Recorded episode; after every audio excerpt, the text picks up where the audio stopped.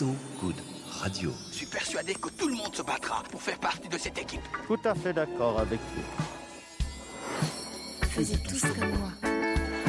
Moi Je suis un type qui a fait beaucoup pour l'écologie. Faisiez tous comme moi.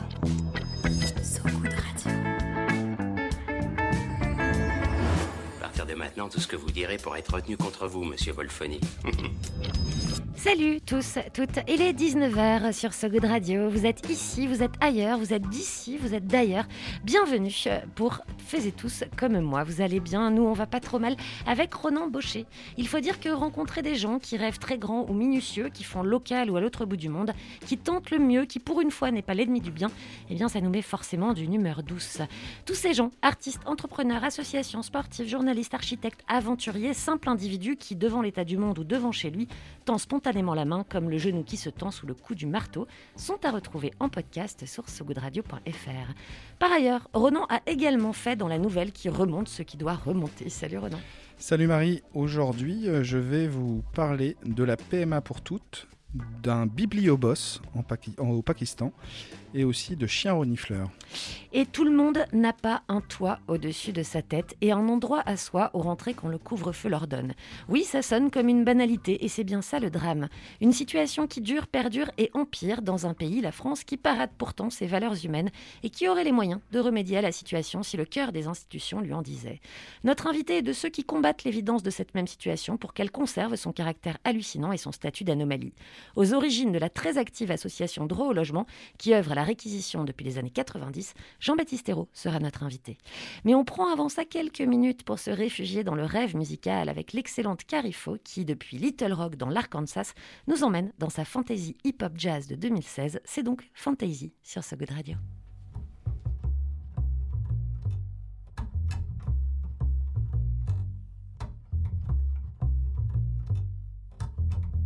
I'm no man's fantasy. I never planned to be. Didn't come with a set of instructions, so you don't know how to handle me. I'm no man's fantasy. Well, I haven't got the chance to be. It doesn't really matter now because I've given up. Because I've given up. Come check into my heart, my heartbreak hotel. This is not a home. I'm sure you'll soon be gone, and I won't pressure you to stay. Cause my love don't work that way. I'm just living in the moment, and you should probably do the same. I'm no man's fantasy. I never planned to be. Didn't come with a set of instructions, so you don't know how to handle me. I'm no man's fantasy. Well, I haven't got the chance to be.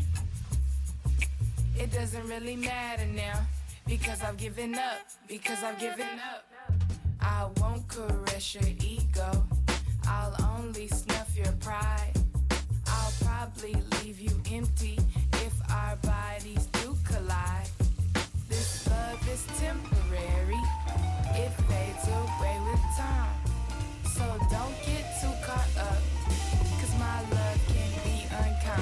I'm no man's fantasy, I never planned to be. Didn't come with a set of instructions, so you don't know how to handle me. I'm no man's fantasy.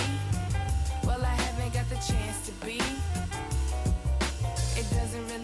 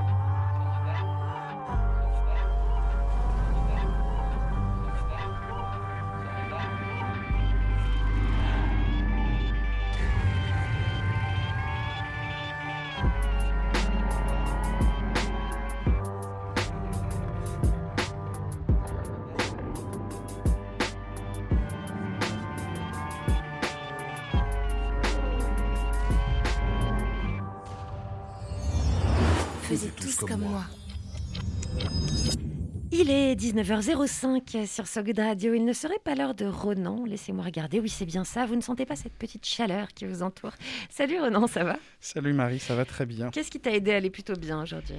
Eh bien, euh, aujourd'hui, je, je vais bien parce que j'ai vu que mardi, l'Assemblée nationale avait voté le premier article du projet de loi de bioéthique.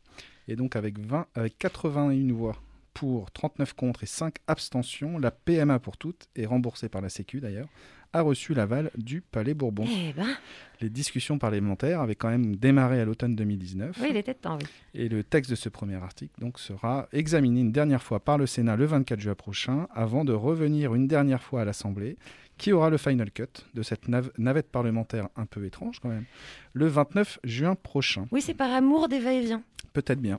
Aujourd'hui, rappelons que la PMA est réservée aux seuls couples hétérosexuels. Oui, en ce mois des fiertés, rappelons-le, et espérons que cette navette sera enfin la dernière. Euh, ensuite, vu dans le journal anglais Le Guardian, cette initiative au Pakistan venant de deux sœurs, Zubaida et Raima Jalal, de leur nom de famille. L'une est ministre, l'autre est institutrice. Et face à l'épidémie de Covid-19 et aux écoles fermées, elles ont piqué une idée aperçue en Éthiopie et en Mongolie. C'est un chameau librairie, comme un bibliobus finalement. Je ne sais pas si vous vous souvenez des bibliobus. C'est mais- très mignon, Biblioboss. Hein, c'est de toi? Euh, oui, je l'ai un Tu l'as inventé, oui. Ça fait un peu Big Boss de, de Mario Kart. Exactement. En tout cas, Roshan, c'est le nom de ce chameau. Il rapplique tous les vendredis dans le petit village de Mand, bien reculé au nord de Lahore, dans la province du Baloutchistan. Et il poursuit sa route dans trois autres villages. Le Baloutchistan, c'est la province la plus pauvre du Pakistan, là où le moins d'enfants du pays vont à l'école, là aussi où il y a un taux d'alphabétisation de 24% pour les femmes, l'un des plus bas du monde malheureusement. Et alors, ça se passe bien, ce Biblioboss? Plutôt bien, cela fait trois mois que l'expérience se déroule et elle cartonne tellement qu'un nouveau chameau fait la ronde dans cinq autres villages du Baloutchistan. Alors c'est bien plus au sud, à une cinquantaine de kilomètres de Gwadar, une ville portuaire du sud du Pakistan. C'est un chic type, ces chameaux. Eh Bien le nom de ce chameau, je, vais- je vous le donne en mille, il s'appelle Chirac. J'avais rencontré un âne au Bénin qui s'appelait Chirac. Il y a peut-être une tendance à exposer quand même, à explorer sur le côté euh, animaux. appelé Belle notoriété Chirac. de Jacques Chirac à l'étranger en tout cas. Voilà, tout à fait. On s'exporte bien. Hein. Voilà. Animaux, suite et fin. T'es faune aujourd'hui. Oui, pas mal. Lu dans le JDD le week-end dernier, le ministère de la Santé a donné son feu vert pour la formation de chiens renifleurs de Covid-19. Comment ça se passe? Avec euh, l'unité de recherche clinique de Necker-Cochin et l'assistance publique des hôpitaux de Paris, l'école nationale vétérinaire d'Alfort avait lancé une étude à la mi-mars où elle comparait le résultat de tests PCR de 335 volontaires âgés de 6 à 76 ans avec le flair de certains chiens. Alors, il faut quand même raconter un peu l'expérience. Oui, les volontaires, en fait, posaient pendant deux minutes des compresses sous leurs aisselles, des compresses ensuite enfermées dans des bocaux, et puis ces mêmes bocaux étaient sentis par au moins deux chiens différents qui n'avaient jamais croisé les volontaires. Les maîtres chiens non plus, d'ailleurs, n'avaient jamais croisé les volontaires. Donc c'est une expérience en aveugle. Et sur les tr- 335 volontaires, donc 109 étaient positives PCR, et les chiens ont marqué sur 97% de ces 109 compresses C'est une bonne moyenne, c'est un bon pourcentage. C'est plutôt un bon chiffre. Et il va falloir donc désormais former plus de chiens, vu que le ministère a donné son aval. Et on parle d'un millier de chiens. euh, et aussi, il va falloir peut-être réduire le temps de formation des chiens, qui est d'aujourd'hui six semaines. Ça va être sympa dans les rues. Le chien aboie, l'ambulance place. C'est comme ça qu'on renouvelle les proverbes. Exactement. Et si le test olfactif, par exemple, ne... enfin, pas par exemple, le test olfactif canin ne remplacera pas le test PCR, parce qu'on va regarder les tests PCR, en revanche, il pourrait être très utile pour dépister massivement euh, le, le Covid-19, là où les flux de personnes sont importants. Donc on peut penser aux gares, aux aéroports, et aussi aux manifestations sportives et aux concerts qui nous manquent un peu. C'est les mêmes chiens qui débusquent les drogues? Parce que j'imagine un peu les soulagements. Non, non, c'est bon, c'est juste un joint, je n'ai pas le Covid, tout va Non, bien. Ce ne sont pas les mêmes chiens, ils sont formés à, à chaque chose, à cha- à Chaque chien sa Chaque chose. flair est différent. Voilà, un exercice d'énonciation. À chaque chien sa chose. Merci Renan. Avec plaisir. Faisiez tous comme moi. Notre invité arrive dans un futur très proche, et dans un futur proche, son souhait est de mettre à l'abri les gens chez eux. Pour ça, il leur en faut un de chez eux. L'association Droit au logement combat depuis les années 90 l'invraisemblable de notre société, l'absence pour tous d'un toit décent. Ils ont mené récemment des combats fructueux, dont une occupation réussie de la place de la République, celle suivie de celle du jardin Villemain dans le 10e, pour forcer les autres à ouvrir les yeux et le gouvernement à ouvrir les portes des appartes. Jean-Baptiste Hérault, le porte-parole de Droit au logement, nous rejoint dans quelques minutes. Avant, c'est la musique pour se mettre en jambes et en penser avec quoi, Renan? On sera euh, avec Pelota du groupe Cruan Bean. J'espère que je prononce bien. Sur ce goût de radio.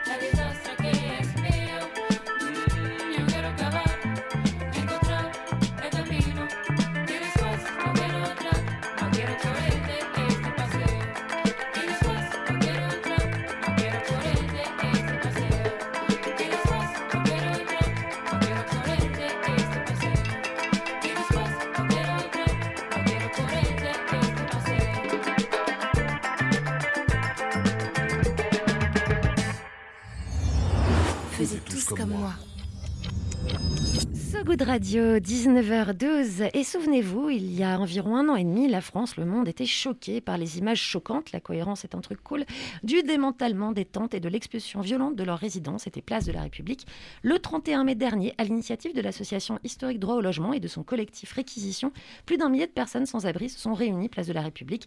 Parmi elles, de nombreux demandeurs d'asile. Elles ont ensuite occupé le jardin Villemain dans le 10e pendant 4 jours et 4 nuits. 546 personnes ont été ainsi prises en charge. Voilà une des actions menées par l'association, dont l'histoire épouse celle d'une crise de plus en plus dramatique sous un slogan Un toit, c'est un droit. On en discute avec Jean-Baptiste Hérault, le porte-parole de l'association. Bonsoir. Bonsoir. Alors on va poser les fondations quand on veut construire des murs et un toit, c'est important. Les fondations, de quoi on parle ici? Au point de vue sémantique, sans abri, sans domicile fixe, mal logé, à la rue, quelles sont les appellations et leur importance dans les chiffres notamment? Alors sans-abri, c'est la personne qui a pas de, enfin qui dort dehors, quoi, dans la rue, euh, éventuellement sous une tente, sur un trottoir, bon, sans-abri. Euh, après, on a sans logis, c'est-à-dire les personnes qui sont euh, euh, qui sont logées, alors qui sont hébergées, par exemple, dans des hôtels, voire des gymnases, de manière relativement régulière, hein, relativement stable, ils ne sont pas refoutus à la rue tout le temps, tous les 15 jours, comme ça peut se passer régulièrement. Et, euh, ou bien ils sont hébergés à droite à gauche chez des tiers, donc ils n'ont pas de logement à eux, donc sans logis. Voilà, pour nous, c'est un peu ça la définition. Donc, euh, qui est d'ailleurs euh, une situation que les pouvoirs publics ont du mal à reconnaître, à part les personnes qui hébergent, les autres qui sont en galère, ceux qui voilà, dormir chez les copains une nuit, etc. etc. Enfin, c'est quand même ça très, très répandu. C'est beaucoup plus répandu encore que les gens qui dorment dehors. Ceux qui dorment dehors, c'est ceux qui sont passés par cette phase-là, et puis paf À un moment donné, euh, les portes se sont fermées autour d'eux souvent. C'est l'étape su- c'est l'étape suivante. C'est l'étape suivante. C'est la fin. C'est la dernière, dernière étape. C'est ceux dont on compte euh, le nombre de morts chaque année, euh, 5, 600, bon, qui meurent à l'âge moyen de, 10 de, de 49 ans, qui ont 15 ans d'espérance de vie. C'est-à-dire quand on tombe dans la rue, on a 15 ans d'espérance de vie. Voilà, et c'est ce que souvent on, qualifie de, torture et de condamnation à mort avec torture. Parce que la, vie dans la rue, il détruit aussi à petit feu. Et la maladie, euh, la dépression, euh, les substituts pour euh, tenir le coup, on perd ses amis, sa famille, tout ça. Enfin, bon, c'est une descente aux enfers, en fait. Et puis, euh, après, on a les mal logés. Quand on monte encore un petit peu au-dessus, les mal logés, qui sont les personnes euh, qui vivent dans des logements surpeuplement, des logements indignes, c'est-à-dire qui sont dangereux pour leur santé, euh, ou indécents, c'est-à-dire qui ne répondent pas aux normes, avec des logements de l'humidité, etc.. Et puis, euh, voilà, c'est, surpeuplement, c'est la situation la plus fréquente qu'on peut retrouver, et le logement non décent, c'est-à-dire le bailleur qui ne respecte pas les conditions. Ce qu'on appelle communément les marchands de sommeil, par exemple, ou ce genre de choses. Marchand de sommeil, c'est le ce- logement indigne. Là, on est vraiment euh, sur le logement euh, très très humide et avec une intervention de la puissance publique, normalement, qui ne se fait pas toujours, malheureusement. Et puis, on a le logement indécent. Donc là, c'est ouais, c'est un peu monsieur tout le monde, quoi. C'est même tout le monde, quoi. Alors, on achète un truc, on veut le rentabiliser, vas-y, vas-y, on va louer le plus cher possible, on refout un coup de barbouille et puis voilà. Moi, j'ai vu des gens, des notables, euh, tout à fait bien, qui louaient des logements indécents, voilà, hein, qui respectent pas, en gros, leurs obligations en tant que bailleurs. Ce qui est, on va dire, euh, une pratique très fréquente. C'est un sport euh, chez les bailleurs de, gruger leurs locataires, hein, d'une manière ou d'une autre, euh, de ne pas respecter l'encadrement des loyers, ni le gel des loyers à la relocation. Enfin bref, toutes les dispositions qui protègent les locataires, qui ont été acquises au fil des années, hein, des combats et, des luttes et des revendications. Bah, ces, ces points-là, malheureusement, euh, bah, aujourd'hui, les bailleurs ne sont pas contrôlés. Voilà, c'est ça la réalité. En fait. Oui, c'est ça, ce que vous Mm. disiez tout à l'heure. L'État ne s'occupe pas des situations de gens qui sont sans domicile, comme on a dit, sans logis, qui passent Mhm. de, de logements qui ne leur appartiennent pas, Mhm. et ne s'occupe pas non plus finalement de ces gens qui sont dans des logements indécents ou mal logés. Voilà. Et On- puis, on a après Sur cette question des bailleurs, parce qu'on a tendance, on a une grosse campagne, euh, le pauvre bailleur qui, doit payer ses traites à la fin du mois pour sa retraite et tout, c'est vraiment le, on va dire le, la caricature qu'on nous balance depuis 200 ans. Hein. C'est, pas nouveau. Hein. Et donc euh, voilà.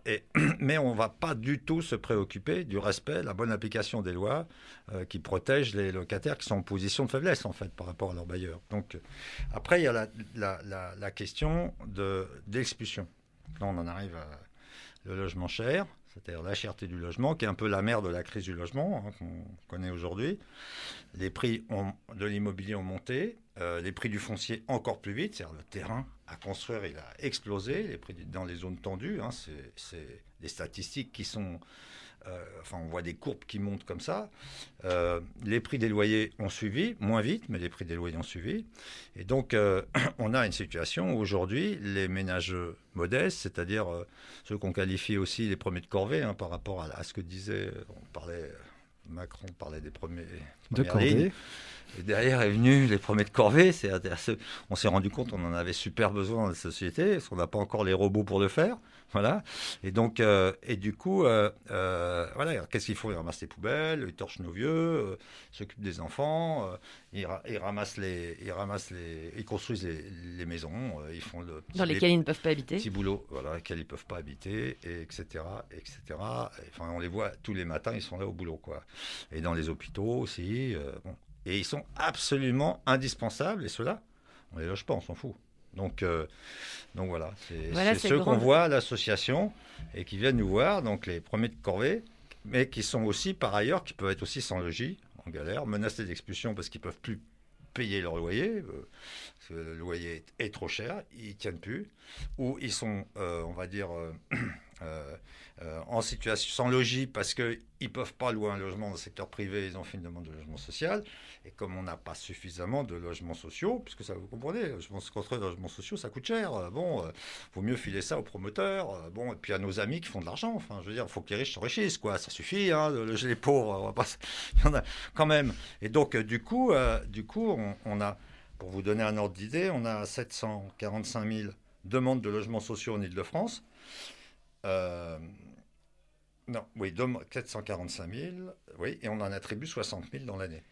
Voilà. Et Oui, on en a construit 20 000 l'année dernière. Et il y a un énorme écart. Voilà. Et tout ça, ce sont tous les types de populations qui peuvent vous rendre visite à l'association et qui font appel à vos services ou que vous aidez spontanément.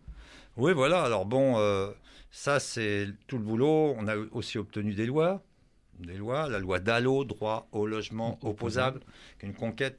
Euh, à la fois, c'est le fruit d'un campement, euh, Canal Saint-Martin, je ne sais pas si vous vous souvenez, avec Mhm. les Oui, Don oui. Quichotte, et qu'on a soutenu. C'était une revendication qui était portée par les associations, etc. C'était dans la prolongation des luttes des sans-logis, euh, bon, qui ont commencé dans les années 80, en fait, hein, en France, à, par- à Paris surtout, partir du moment où on a eu un climat spéculatif qui s'est étendu au quartier populaire. C'est ça, en fait. Bah, hein. D'ailleurs, c'est ça que je voulais Ouais. vous demander, puisque l'association remonte aux années 90. Ouais. Est-ce que vous avez eu des grandes déceptions politiques sur des promesses non tenues ou des tendances à l'amélioration légale qui se sont inversées et des grandes euh, satisfactions politiques durant toute cette période entre les années 90 et maintenant sur ce, sur ce sujet du droit au logement? La grande déception, c'est que euh, c'est à la, à la gauche de s'occuper de faire des logements sociaux et d'encadrer les loyers. Je veux vous dire, c'est pas impensable, parce que par exemple en Allemagne, euh, il y a eu un- une loi qui a été prise à Berlin pour encadrer les loyers entre euh, 6 et 12 euros le mètre carré. Vous imaginez, à Paris, on est à 30 euros. La moyenne en France, je crois que c'est 15 euros, un truc comme ça. Donc, si vous voulez, euh, euh, on, se dit, tiens, comment ça se fait? Ils le font. Alors, c'est vrai qu'après, euh, c'est pas réglé parce que euh, euh, leur cour constitutionnel a annulé la loi. Donc, ça va être un des débats centraux de la campagne électorale en Allemagne. Cette question du loyer cher. Mais vous imaginez le loyer cher? Nous, ici, on, enfin, quand je vois ça, je me dis, mais ils sont, au moins, ils savent se défendre là-bas. Je veux dire, quand il faut, ils descendent dans la rue, ils sont des dizaines de milliers. Ici, on considère que la situation du logement, c'est inéluctable, c'est un problème personnel, c'est un problème individuel, et on ne veut pas le traiter de manière collective. On ne le conçoit pas comme un problème collectif. Et ça, c'est ce qui fait précisément qu'on en est arrivé là aujourd'hui en France. Parce que, eh bien, en fait, tout est permis. Donc, de temps en temps, on obtient des avancées juridiques, quelques protections par-ci, par-là, mais qui ne sont pas appliquées, qui ne sont pas respectées. Je parlais de la loi droit au logement opposable tout à l'heure. Normalement, le préfet doit reloger. Toutes les personnes sont reconnues prioritaires d'allô, c'est-à-dire qui sont menacées d'expulsion, qui sont sans logis, qui sont mal logées. Voilà. Bon, bah, en réalité, euh, il ne les reloge pas. Et, il en met, même il les expulse. Il expulse. Là, on a eu à Saint-Denis la semaine dernière, 1er juin, une famille de 5 enfants euh, qui a été expulsée alors qu'elle est prioritaire d'allô. Donc euh, voilà, c'est est mise dehors sur le trottoir. Là, allez voir à la mairie. Elle a été à la mairie, on lui a dit bah non, nous on s'occupe pas de ça, c'est pas notre problème. Bon alors finalement on y retourné avec elle, elle a eu un hébergement. Mais si on n'avait pas été là, et j'imagine les centaines de familles déjà ou de locataires qui ont été foutus dehors là, depuis la semaine dernière, et qui sont... Oui, parce que pour rappeler, euh, c'est la trêve hivernale qui a été repoussée, c'est ça? C'est ça, la fin de la trêve hivernale cette année, c'était le, le, 30, le En raison 31 du mai. Covid, ça a été Donc repoussé 1er jusqu'au juin, 1er hop, juin. 1er juin, petit matin, et vas-y, parce qu'ils ont du retard à, tra- à rattraper. Plus l'année dernière aussi, ils n'ont pas expulsé beaucoup. Donc, euh, Ils ont des quotas bah ouais. Et puis, euh, et puis les préfets, s'ils expulsent pas, il faut qu'ils indemnisent le bailleur, tout ça. Donc euh, voilà, quand même, faut pas trop dépenser, surtout que c'est les ronds du ministère de l'Intérieur. L'indemnisation des bailleurs dépend du budget du ministère de l'Intérieur. Donc, voilà, Et- vous voyez la logique, quoi. On, on fait pas de cadeau là sur. un- Est-ce que vous pensez que comme le- le- le- la crise du logement, ça peut être un thème, un enjeu de la prochaine présidentielle qui arrive ou on va rester sur la sécurité et puis on va se battre avec ça? J'aimerais bien. Moi, j'aimerais bien, je ne suis pas du tout sûr. À moins qu'il y ait vraiment un mouvement social, que les jeunes s'y mettent et disent on en a marre, on veut se loger, quoi. On veut se loger, on veut plus voir des gens dehors. C'est pas normal. Euh, on a nos copains qui sont logés dans des hôtels et qui peuvent pas étudier, ou d'autres, ils sont obligés de se mettre dans les toilettes pour pouvoir euh, faire leurs leur devoirs le soir, etc. c'est ça aussi, il faudrait que la jeunesse monte là-dessus, sur ces questions. Mais évidemment, euh, après, quels médias et ces questions, comment c'est relayé, comment ces préoccupations sont relayées. Et puis, on a aussi, euh, c'est vrai, un, un mouvement social qui est un peu fragile en ce moment en France. Donc, euh, c'est pas évident.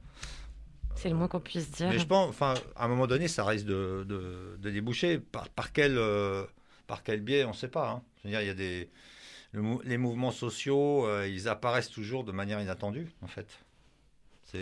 C'est, toujours une Ça fait aussi leur force et leur beauté, la surprise. Voilà. On continue dans un instant cette conversation avec vous. Euh, euh, vous avez choisi une musique à passer. C'est laquelle et pourquoi? Alors, c'est un titre qui s'appelle SDF d'Alain Leprest, euh, bon, qui est décédé, qui est un chanteur euh, engagé, quoi, et aussi un poète. Donc, euh, j'aime bien. C'était une bonne raison. Ouais. On l'écoute tout de suite sur So Good Radio. On se retrouve juste après. J'aimerais que ça cesse, S, S, de se dégrader, D, D, sans un bénéf, F, F, S, D, F. Ce qui me blesse, S, S, c'est d'être soldé, D, D, pour pas baiser F, F, F, S, D, F. J'ai pas d'adresse, S, S, rien à garder, D, D. J'ai pas le téléphone, F, F, S, D, F. Rien dans la caisse, S, S, rien à fonder, D, D.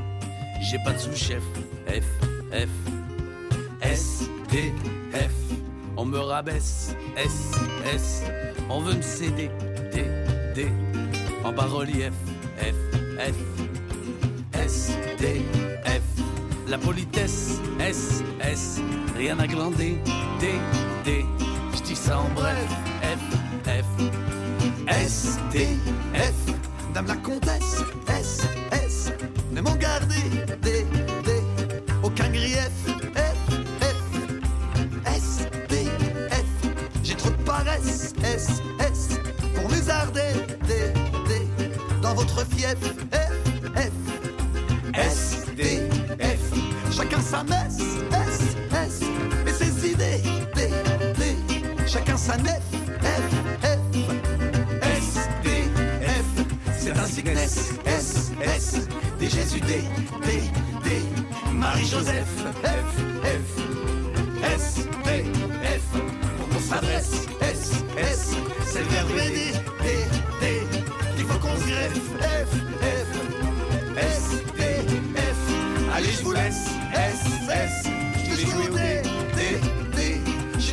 S,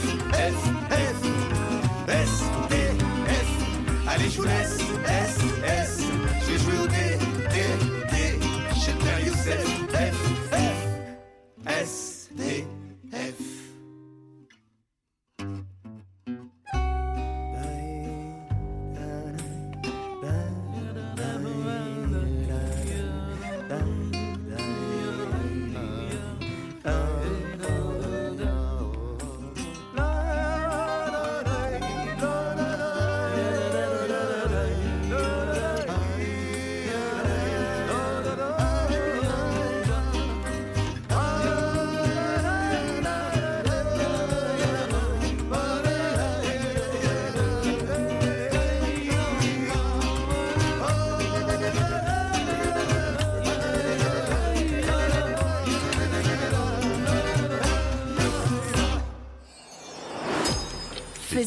Comme moi. De retour sur So Good Radio avec Jean-Baptiste Hérault, porte-parole de l'association Droit au logement. Vous-même, Jean-Baptiste Hérault, avez un parcours assez singulier, marqué par un rapport très personnel au sujet du logement et par une relation décrite comme quasi filiale avec l'abbé Pierre. C'était dans un portrait de Libé de 94, à l'époque de l'occupation des 10 000 m2 vides de la société Cogedim. C'était rue du Dragon à Paris. Je vous replonge dans le passé un tout petit peu. Vous nous en racontez les grandes lignes de cette histoire pour qu'on rejoigne ensuite le contemporain de cette association. Moi, j'ai commencé euh, à m'intéresser au problème des mal logés euh, parce que j'avais squatté une usine avec des copains euh, début des années 80 pour faire une maison de quartier, quoi. Enfin bon, avec des artistes, tout ça. Puis euh, bon, on est venu nous interpeller. On dit ouais, il y a des gens dehors, faut s'en occuper, des familles dans des taudis. Bon, c'est dans le quartier Réunion, petit quartier du 20e. Et voilà, de fil en aiguille, euh, j'ai été rappelé euh, en 86 à la suite d'une série d'incendies criminels dans le 20e, qui étaient liés à la spéculation montante, la dérégulation des loyers, et puis la reconquête de l'Est parisien. C'est une grande opération d'urbanisme, comme l'appelait Chirac. Et là, il y a plein de gens qui se retrouvaient dehors. Donc, euh, il a fallu reloger les sinistrés avec l'école du quartier, euh, le curé, tout ça. Tout le monde était dans le coup. Il faut, fallait s'occuper de ses familles à la rue. Et donc, euh, on a occupé un immeuble avec des amis. On a ouvert un immeuble pour installer ces familles. Je suis resté avec ces familles. C'est comme ça que, je dirais, les choses se sont enquillées. Quatre ans après, on a été expulsés. Il y a eu un gros campement installé, place de la Réunion, justement. À l'époque, ça en avait beaucoup parlé. L'abbé Pierre est venu nous soutenir. C'est à ce moment-là qu'on l'a rencontré. Et puis, euh, de, mon côté, du côté d'un certain nombre d'amis, on a dit tiens, il faut créer, il faut créer un, syndicat de mal logés. C'est une structure qui sont en capacité de défendre et de mobiliser les mal logés pour faire avancer leurs droits, à la fois un logement et puis le droit de tous. Voilà, c'est ça, c'est tout simple. hein. Et donc c'est sur des bases un peu, on va dire syndicales. On se présente plutôt comme un syndicat du logement, euh, plutôt que comme une association humanitaire ou caritative. Voilà, on est dans l'idée de, il faut que les gens concernés se mettent en mouvement. D'ailleurs, c'est une commande. Je me souviendrai toujours, c'est une commande que quasiment hein, que, que nous avait passé ou que m'avaient passé les, les familles euh, expulsées, qui, m'avaient dit sur la place de écoute, euh, Babar, parce qu'on m'appelle Babar aussi, c'est mon surnom, Jean-Baptiste, Jean-Baba, Babar. Et donc, il, faut, il faut absolument créer une association pour, euh, euh, qui est en capacité d'organiser la lutte et de négocier avec les pouvoirs publics pour qu'il y ait des solutions. Voilà, en gros, euh, la, la commande, elle était là. Donc, après, qu'est-ce qu'on a fait? On a fait toutes les formes d'action possibles imaginables qui sont, qui sont possibles. Enfin, action non violente, bien sûr. respect des personnes qu'on défend. les, les encourager aussi à participer, réfléchir aussi à tout ce qu'on va faire, tout ça, organiser les choses. Et puis, et puis ça peut être des campements, comme on en a fait de nombreux, euh, des occupations d'immeubles vides, comme la rue du Dragon par exemple, où l'année dernière on était aussi, euh, euh, on avait occupé aussi un immeuble, un ancien commissariat rue du Croissant dans le deuxième arrondissement, et puis des manifestations classiques, voire des envahissements. Allez, on y va. Comme hier, par exemple, on a été euh, envahir, On est rentré une trentaine dans la mairie, dans une mairie, voilà, du 93, je ne veux pas stigmatiser, et euh, pour dire, voilà, il y a ces familles qui sont menacées d'expulsion, il faut que vous interveniez auprès du préfet pour pas qu'il expulse, ça, voilà. Donc on fait aussi ça, puis des manifestations, toutes sortes de manifs. Voilà, j'ai un peu résumé. L'objectif pour nous, c'est le relogement concret des personnes qui font appel à l'association, qui sont adhérents de l'association. Donc on a besoin aussi de bénévoles, de militants. On est là en ce moment, c'est un peu raide. Hein. Avec le Covid, tout ça, euh, il y a toute une génération là qui, est, qui a pris un peu de recul. Et il faudrait que, pareil, les jeunes un peu s'y mettent. Bon, nous, Appel à la jeunesse. Ah oui, on les forme et tout. Euh, franchement, c'est sympa parce qu'il y a des résultats. Moi, c'est ce qui m'a plu dans ce combat. C'est qu'il y a du résultat concret. On n'est pas là à attendre le matin du grand soir, je sais pas quoi, je sais pas quoi. Bon, euh, on y va, faut que ça avance. Au moins, les gens euh, qu'on va défendre et qui vont se mobiliser, eh bien, ils obtiennent un relogement. Voilà, c'est ça, je dirais, un peu notre, notre carburant. Est-ce qu'aujourd'hui, les, les formes de réquisition, les formes d'action ont complètement changé par rapport à, au milieu des années 80, dans le sens où euh, est-ce qu'il est plus difficile aujourd'hui, par exemple, de rentrer dans un immeuble qu'il y a quelques années Parce que je sais pas, il y a des digicodes, maintenant il y a tout ça. Est-ce que les moyens d'action sont peut-être plus simples à l'extérieur qu'à l'intérieur Oui, il y a des moyens de surveillance qui sont plus sophistiqués, on va dire. Hein. Bon. Mais euh, d'abord, on fait pas que ça, nous. Enfin, je veux dire, euh, occuper des immeubles vides, euh, c'est pas quelque chose qu'on fait de manière très très fréquente. on le fait pour marquer le coup, parce qu'il n'y a plus de solution, voilà. Et puis pour rappeler aussi à l'État qu'il a la loi de réquisition.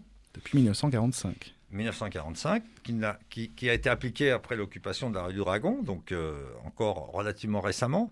Est-ce que vous pouvez rappeler ce que c'est que cette loi, ce droit à la réquisition?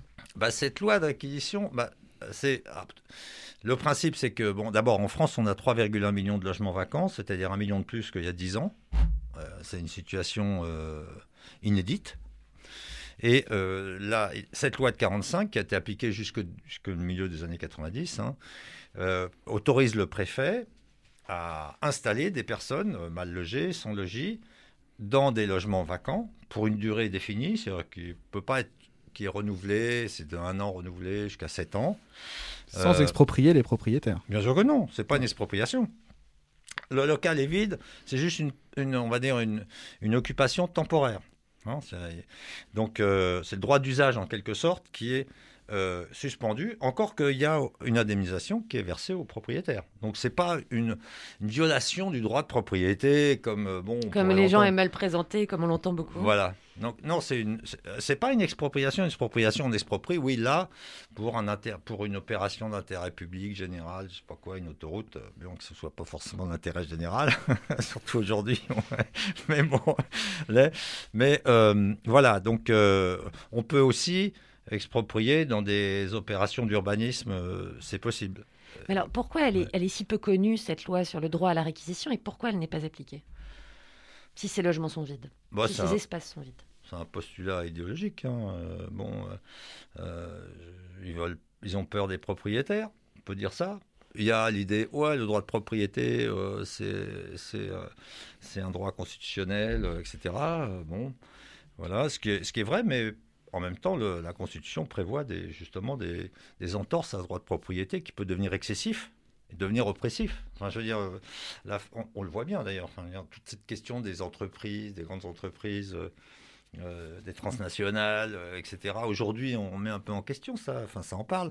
Et bien sûr, la question de l'immobilier, du logement, c'est un peu la même chose. On peut viser d'abord les grosses sociétés qui investissent et qui gardent des immeubles vides pendant un certain temps pour des motifs divers, y compris celle de bon, bah, de toute façon, j'en ai pas besoin pour l'instant, les prix vont monter, je le vendrai quand j'aurai besoin euh, d'argent. La spéculation. Euh, spéculation classique euh, et qui peut être aussi à des petits niveaux. Enfin, je veux dire, bon, donc pour nous, il n'y a, y a, y a, pas lieu de laisser un logement vacant. Pour nous, si vous voulez, c'est une forme de, peut-être pas de délit, mais comme on dit, une forme de. Vous savez. D'omission volontaire, un peu? Oui, c'est. euh, comment on pourrait dire là Vous savez, comme faire un tag sur un mur, tout ça, je sais pas comment. L'incivilité. Voilà, c'est une forme d'incivilité. Voilà le terme. Est-ce que par hasard, vous auriez, je pense à ça par rapport à cette loi au droit de, de droit de réquisition, est-ce que dans vos démarches, vous faites de la sensibilisation pour les propriétaires? Parce que je pense que certains propriétaires ne sont même pas au courant de ce droit à la réquisition et ne savent pas que c'est indemnisé. Est-ce que c'est pris en considération dans vos démarches de se dire peut-être qu'il s'agit d'éduquer aussi les propriétaires à ce qui est possible de faire? Le problème, c'est qu'il y a il y a d'autres moyens que la réquisition. Pour un propriétaire de bonne volonté qui n'arrive pas à louer son logement, par exemple, ou qui n'a pas les moyens financiers suffisants pour euh, faire les travaux. Bon, ok. À ce moment-là, il y a des outils euh, qui existent, euh, qui ont été créés par les gouvernements au fil des années, et qui prévoient que bon, des aides, le, le bailleur il signe un- un bail, euh, on va dire à, à caractère plutôt social, etc.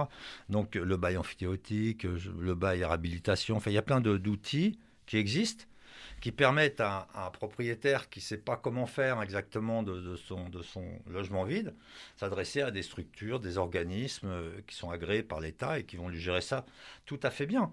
Voilà. Bon, et qui, ça, c'est une chose. Alors, la deuxième chose, c'est que, après, il y a la taxe sur les logements vacants.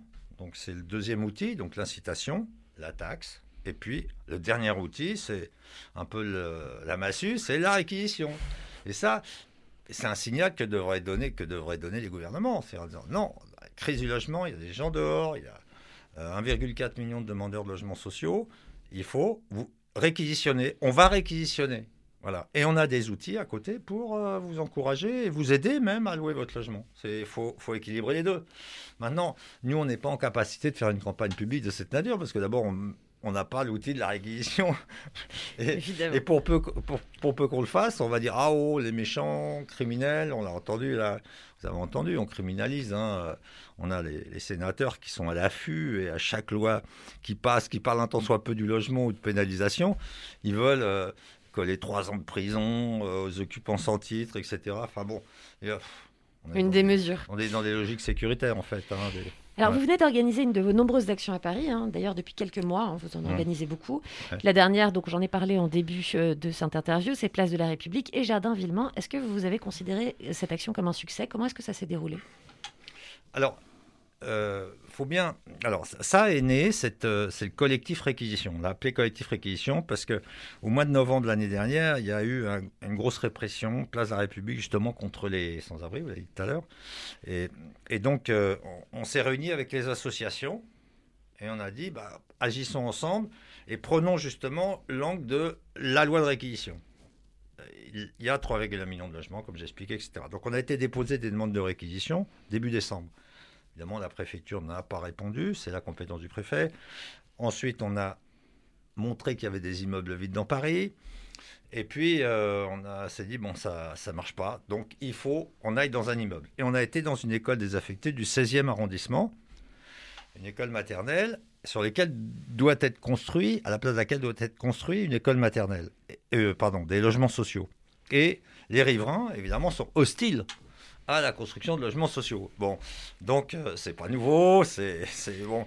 Et donc euh, le, le- le 16e reste assez cohérent. voilà, c'est son vraiment propos. voilà. Ils sont stables. Ils sont constants. Donc euh, ils ont obtenu l'annulation du permis de construire, etc., etc. Bon, donc on dit allez on y va, on va pouvoir y rester quelques années, au moins ça servira à quelque chose, puis ça va peut-être euh, rendre les voisins un peu plus enclins à réaliser ces logements sociaux, je sais pas. Bon, donc euh, et aux surprises, la ville de Paris est venue nous voir. L'adjoint au logement est venu nous voir dans la soirée. Il nous a dit écoutez, j'ouvre deux gymnases et derrière, l'État vous héberge.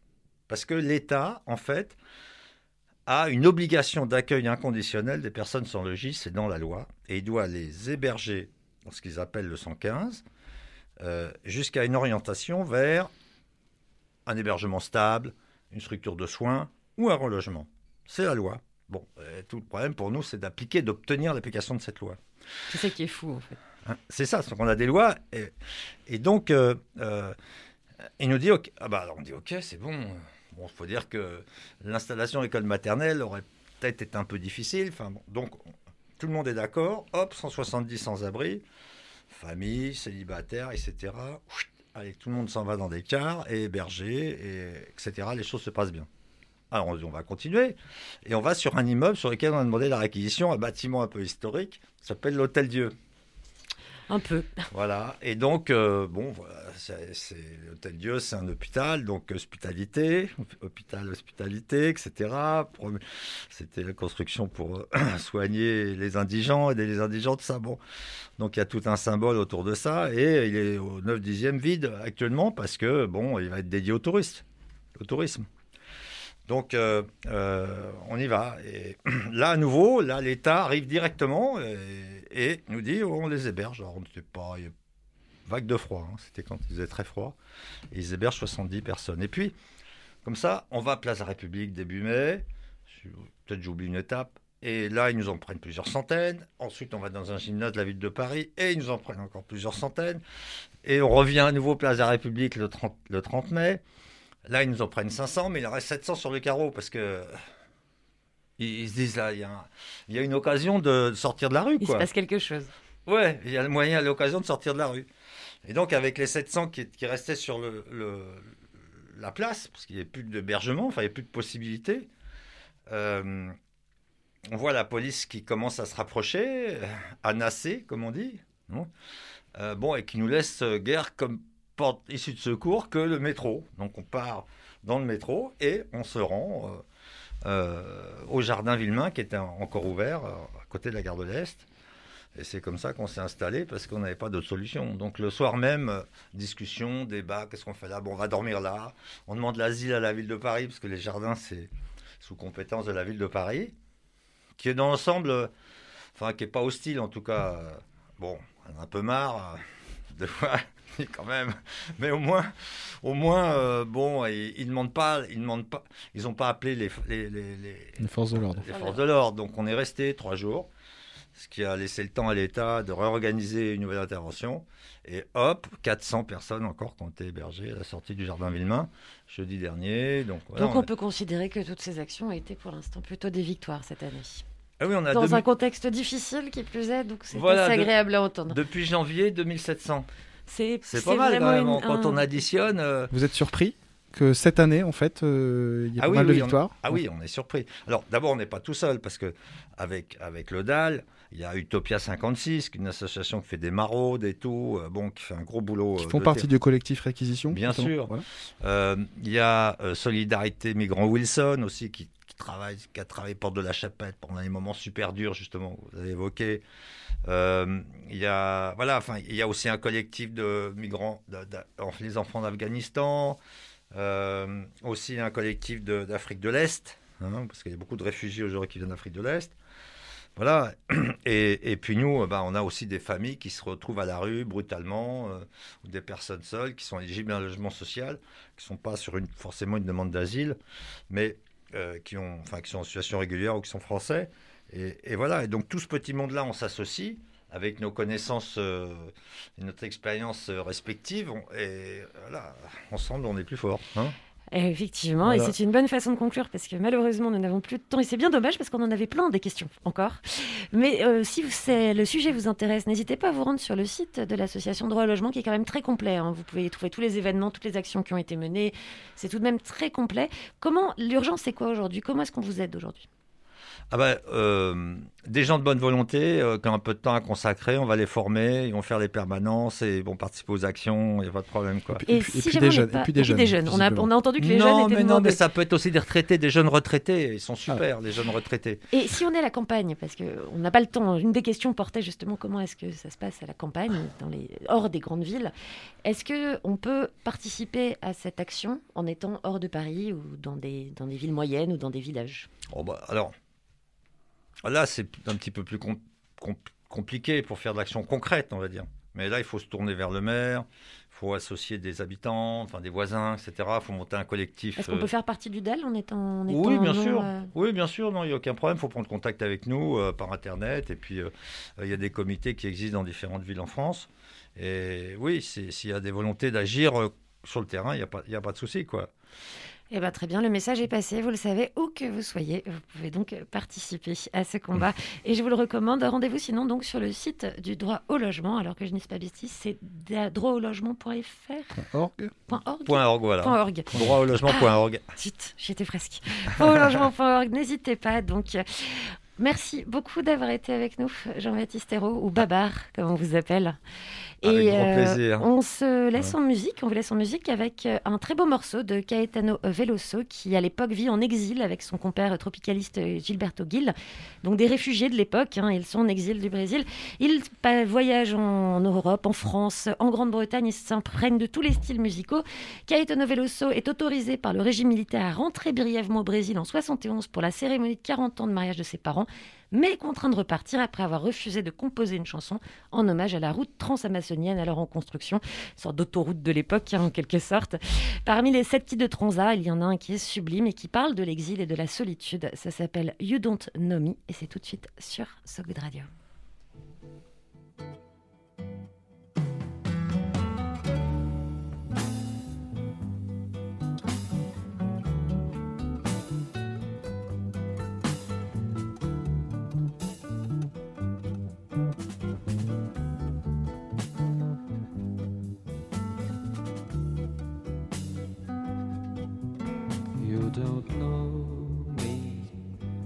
Bet you'll never get to know me.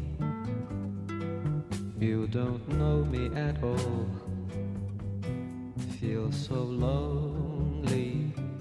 The world is spinning round slowly. There's nothing you can show me from behind the wall. Show me from behind the wall.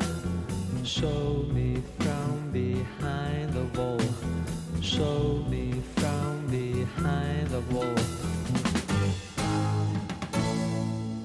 You don't know me, bet you'll never get to know me. You don't know me at all. Feel so lonely. The world is spinning round slowly. There's nothing you can show me from behind the wall. Show me from behind the wall. Come on and show me from behind the wall. Show me from behind the wall. Come on and show me from behind the wall. Show me from behind the wall. Why don't you show me from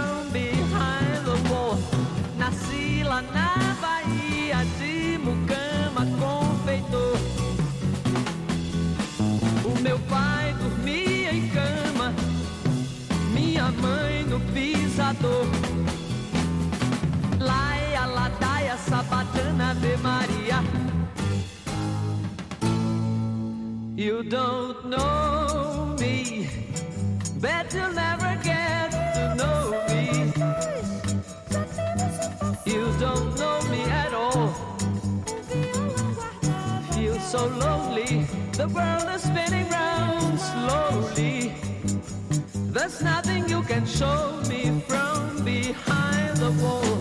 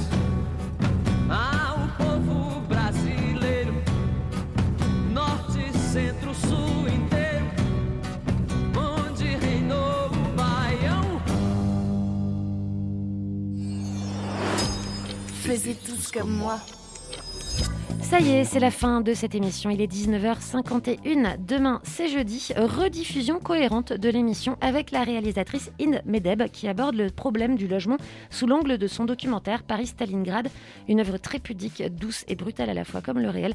Je vous la recommande cette œuvre et ça tombe bien puisque vendredi à 18h55, elle sera diffusée. C'est au 3 Luxembourg à Paris. Vous pourrez voir ce documentaire. Il est si bien le doc qu'on vous pardonne d'aller vous le voir à la place de nous écouter demain. C'est pas mal à 18h55. C'est aussi dimanche 13 au 3 Luxembourg à 20h50 et le 26 juin à l'entrepôt à Paris aussi avec un débat avec euh, les personnes qui sont présentées dans ce film documentaire Paris-Stalingrad. On se quitte tout en amour nécessaire euh, donc avec My Sentiment. C'est Universal Togetherness Band pour un peu euh, d'ensemble tout simplement. Traduction. C'est gentil. Ouais, je sais. C'est sur l'excellent label Numéro Groupe. Hein, vraiment, je vous recommande d'ailleurs d'aller lire l'histoire d'Universal Togetherness Band, qui est une histoire absolument invraisemblable de bandes de mélomanes qui ont expérimenté en perquisition, en réquisitionnant des lieux, et oui, des lieux musicaux. Je vous conseille d'aller lire cette histoire, c'est passionnant, sur le site de Numéro Groupe. Salut, à demain. Salut, à demain. Faisais tous comme moi. Sous coup de radio.